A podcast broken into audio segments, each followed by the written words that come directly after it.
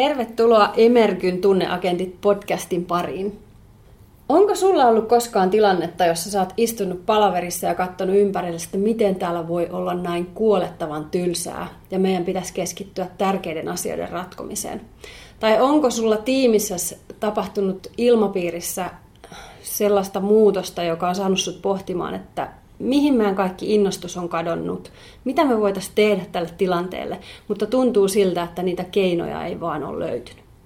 No, näiden asioiden parissa me Emerkyssä tehdään paljon töitä, me autetaan asiakkaita tunnetaitojen ja tunnejohtajuuden ympärillä ja usein kehitetään ihan konkreettisesti sitä asiakkaan tunneilmastoa toivottuun suuntaan.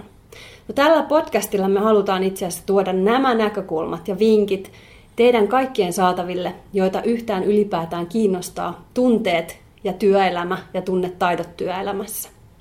Mun nimi on Ira Kujala ja mä oon Emergyn yksi tunneagenteista ja mulla on tänään täällä vieraanani kollega Hex eli Heikki Kankaanpää. Moikka! Ja tänään me pureudutaan aiheeseen, joka käsittelee tunteita ja muutosten onnistumista. Eli mikä merkitys tunteilla on muutosten onnistumisessa?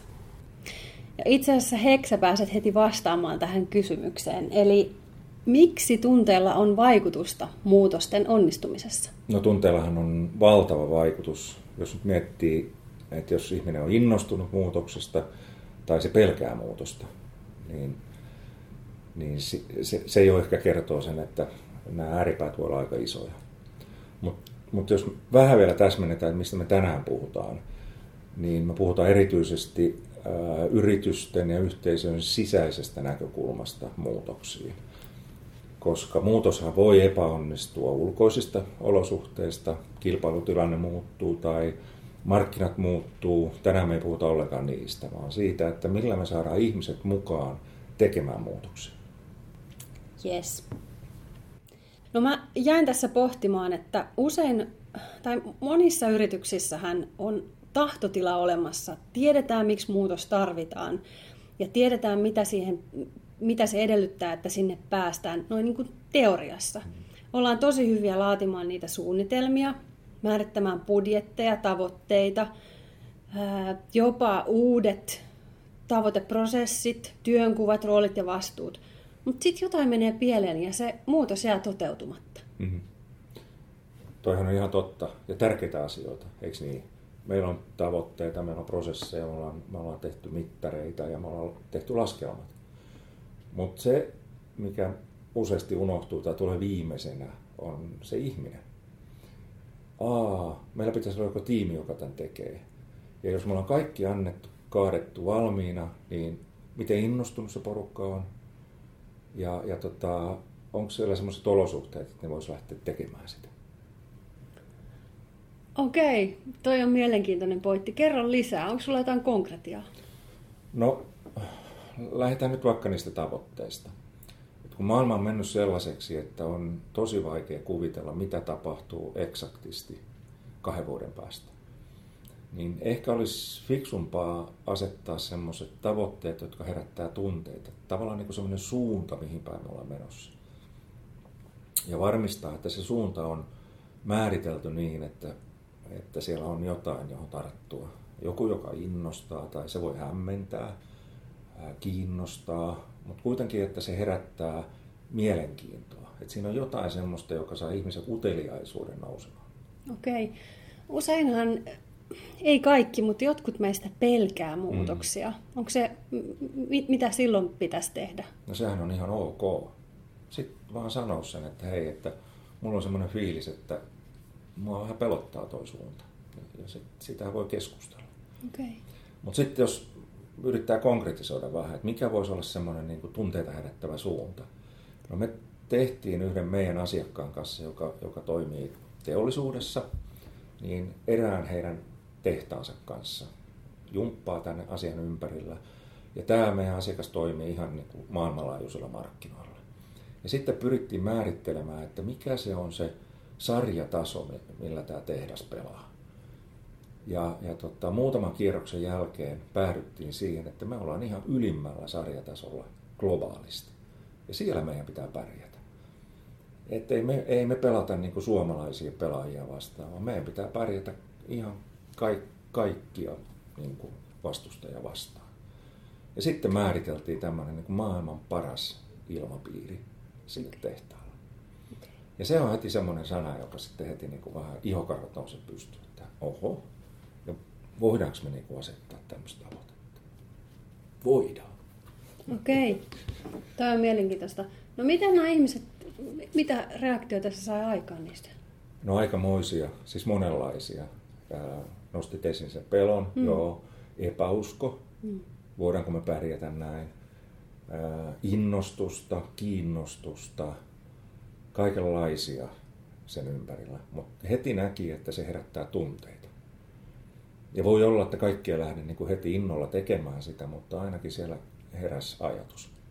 Okay. Ja se on ihan eri asia sitten, kuin jos olisi vain joku euromääräinen tavoite. Että meidän pitää olla näin ja näin iso. Niin ei se ihan tavallista ihmistä kiinnosta siellä. Joo. Mä jäin pohtimaan, että toi mitä sä kuvasit, niin itse asiassa tunneilmastohan ei ollut missään mielessä pelkästään täynnä niin positiivisia reaktioita. Mitä sä tuohon kommentoisit? Niin, harvoinhan se elämässä on. Niin. no totta, totta. mutta tavallaan ehkä työssä me mietitään liikaa sitä, että miten me saadaan se innostus ja motivaatiota Joo. ja ylpeys tekemiselle. Joo. Ja ne on ehkä, me pelätään kohdata niitä niin kuin, äh, ei niin positiivisia ilmaisuja, tai me ajatellaan, että oh, ei tästä mitään tule. Mutta jos mä nyt kuuntelen tota, niin toihan oli hyvin rikas ja monimuotoinen tämä tunneilmasto tuolla Joo, tehtaalla. on. Ja tästä päästäänkin ehkä siihen toiseen tosi tärkeäseen asiaan, eli puhutaan semmoisella termillä kuin psykologinen turvallisuus. Ja nyt jos me ajatellaan, että me puhutaan muutoksesta, jos meillä on semmoinen tunteita herättävä suunta, niin vähintään yhtä tärkeää on se, että me pystytään luomaan sille porukalle, joka sitä muutosta vie eteenpäin, turvallisuuden tunne siitä, että meillä voi tehdä virheitä tai meillä saa sanoa epäkohtia ilman, että se, jotenkin tulee mua vasten. Ja, ja tota, jos me pystytään tämmöinen turvallisuus luomaan, niin me, me voidaan saada niin kuin huipputuloksia aikaan. Ja tämähän on ihan tieteellisesti todennettu valtavan suuren Googlen tekemän tutkimuksen kautta. Mikä on keskeisin huipputiimin määritys tai edellytys, niin se on nimenomaan psykologinen turvallisuus. Okei. Okay. Tuosta termistä, tai tuota termiä kuulee nykyisin tosi paljon, psykologinen Joo. turvallisuus. No, miten sitä voi lähteä luomaan? Miten, miten esimies, miten, miten tiiminvetäjä, miten se voi lähteä luomaan tällaista psykologista turvallisuutta? Olisiko siihen jotain konkretiaa? Aivan äärimmäisen hyvä kysymys. Tästä puhutaan tosi paljon, mutta sitten miten se luodaan? No, ei varmaan ole ihan patenttiratkaisua jokaiseen tilanteeseen, mutta yksi näkökulma on se, että pyritään tarkastelemaan asioita oppimisen kautta. Eli ei niinkään haeta, niin kuin helposti haetaan, että jos ei päästä tuloksiin, niin mistä se johtuu? Jos ei saada jotain suoritteita aikaiseksi, niin mistä, mistä tämä johtuu? Tavallaan mennään sinne niin kuin syyttelyn niin kuin kehälle. Mutta jos sen kääntää oppimisen puolelle, että mi, mitä meidän pitäisi oppia, jotta me päästäisiin tähän tulokseen, niin se voisi olla yksi, yksi niin kuin hyvä reitti. Ja sitten samaan aikaan esimiesten tai johdon on aika hyvä tuoda itse esimerkkejä esille, että hei, mä en osannut tätä, mutta mä opin siitä tämän ja tämän. Hmm. Että mä en päässyt tähän suoritukseen, mutta mä opin tämän ja tämän. Hmm. Eli valaa sitä uskoa ja ehkä kolmantena vielä se, että on utelias se kysyy asioita. Mitä pitäisi tehdä, että me päästäisiin tuonne? Hmm. Mitä meidän pitäisi oppia, jos palataan siihen tehdasympäristöön? Mitä meidän pitäisi oppia, jotta me oltaisiin maailman parhaita? Hmm. Ymmärtää se, että sitä tietoa on niissä ihmisissä. Ja toihan nyt haastaa tosi kovasti sen perinteisen johtamismallin siinä, että se hmm. esimies on se paras asiantuntija. Jep. Mielenkiintoista. No, me tiedetään kaikki, että asiat ei tapahdu itsestään. Me tarvitaan ne tavoitteet, me tarvitaan seurantaa, tarvitaan jonkinlaiset mittarit, jotta me tiedetään, että missä kohdin me mennään, mitä meillä on vielä tekemässä. Ähm, jos me mietitään tätä teemaa vasten, niin mm. minkälaisia tavoitteita, millä tavoin meidän pitäisi niitä tavoitteita asettaa ja mitä meidän oikeastaan pitäisi seurata näissä muutoksissa, jotta me saadaan tämä uusi tulokulma niin kuin mukaan tähän? Joo.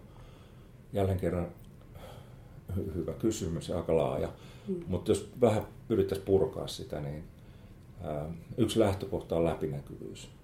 Eli mitä sitten seurataankaan, niin sen pitäisi olla niin kuin lähtökohtaisesti kaikille läpinäkyvä. Jokainen meistä näkisi, että missä me mennään. Ei niin, että kontrolleri kerää ne jonnekin ja sitten johtoryhmä käsittelee, vaan se pitäisi näkyä kaikkialla. Ja sitten yksi lähtökohta voisi olla se, että seurataan kolme yksinkertaista asiaa. Tietoa, tunnetta ja toimintaa. Okei, no mitä tuo käytännössä tarkoittaa? No se voisi tarkoittaa esimerkkinä nyt sen muutoksen näkökulmasta, että mitä siitä muutoksesta tiedetään, tai minkälaisia kysymyksiä on herännyt esiin, mistä pitäisi saada lisätietoa, mikä on tavallaan jo niin kuin aivan selvää, ei tarvitse enää toistaa. Eli pyrittäisiin sen tiedon ympärillä. Hmm. Eli niitä tavallaan niitä perinteisiä niin kuin faktoja, mutta faktoja, ehkä kysymysten joo. kautta. Kysymysten kautta, joo. Okay. Koska siinähän helposti käy niin, että me myös ymmärretään vähän eri tavalla asioita. Totta. Me tulkitaan. Me oletetaan, me tulkitaan. että se kaveri ymmärtää sen samalla tavalla kuin minä. Just näin. Yes. No sitten toinen näkökulma oli se tunne. Joo. Ja kohtuullisen tärkeä asia, että mitä, mitä tunteita tämä meidän muutos aikaan saa. Ja ää, mikä siellä innostaa, jos innostaa, mikä siellä pelottaa, ää, mikä hämmentää, mikä ehkä aikaan saa jopa tämmöisen wow-efektin. Koska silloin me ymmärretään paremmin, että miten ihmiset myöskin sen on tulkinneet. Mm. Ja sitten me tiedetään, että tunteet vaikuttaa suorituskykyyn. Ja jos siellä on pahoja pelkoja, niin sehän koteloi meitä. Ja jos me nähdään, että hei, tämä innostaa porukkaa, niin sitten voi vaan lisätä löylyä. Ja kolmas tosi tärkeä on se, että miten se etenee. Mitä toimenpiteitä on tehty, minkälaisia tuloksia mitä me ollaan opittu, jos viittaa äskeisen juttu. Ja tämän pitäisi olla läpinäkyvää. Ja nyt tulee sitten iso, aika iso haaste. Että jos meillä on globaali organisaatio, iso yritys, niin tarvitaan jonkinlainen applikaatio, joka, joka niin pyörittää tätä ja mm. näyttää meille, missä me mennään. Pikkuyrityksessä on aika helppo. Niinpä. Niinpä. Kävelee ja juttelee ihmisten kanssa. Mm. Pitää olla avoin. Niinpä. Tuossa kun kuuntelen sua, niin tulee samalla mieleen, että kun me tiedetään, että meillä kaikilla ihmisillä on tietyt psykologiset perustarpeet, jokainen mm. haluaa tulla nähdyksi ja kuulluksi, kokee olevansa arvostettu, ymmärretty, mm.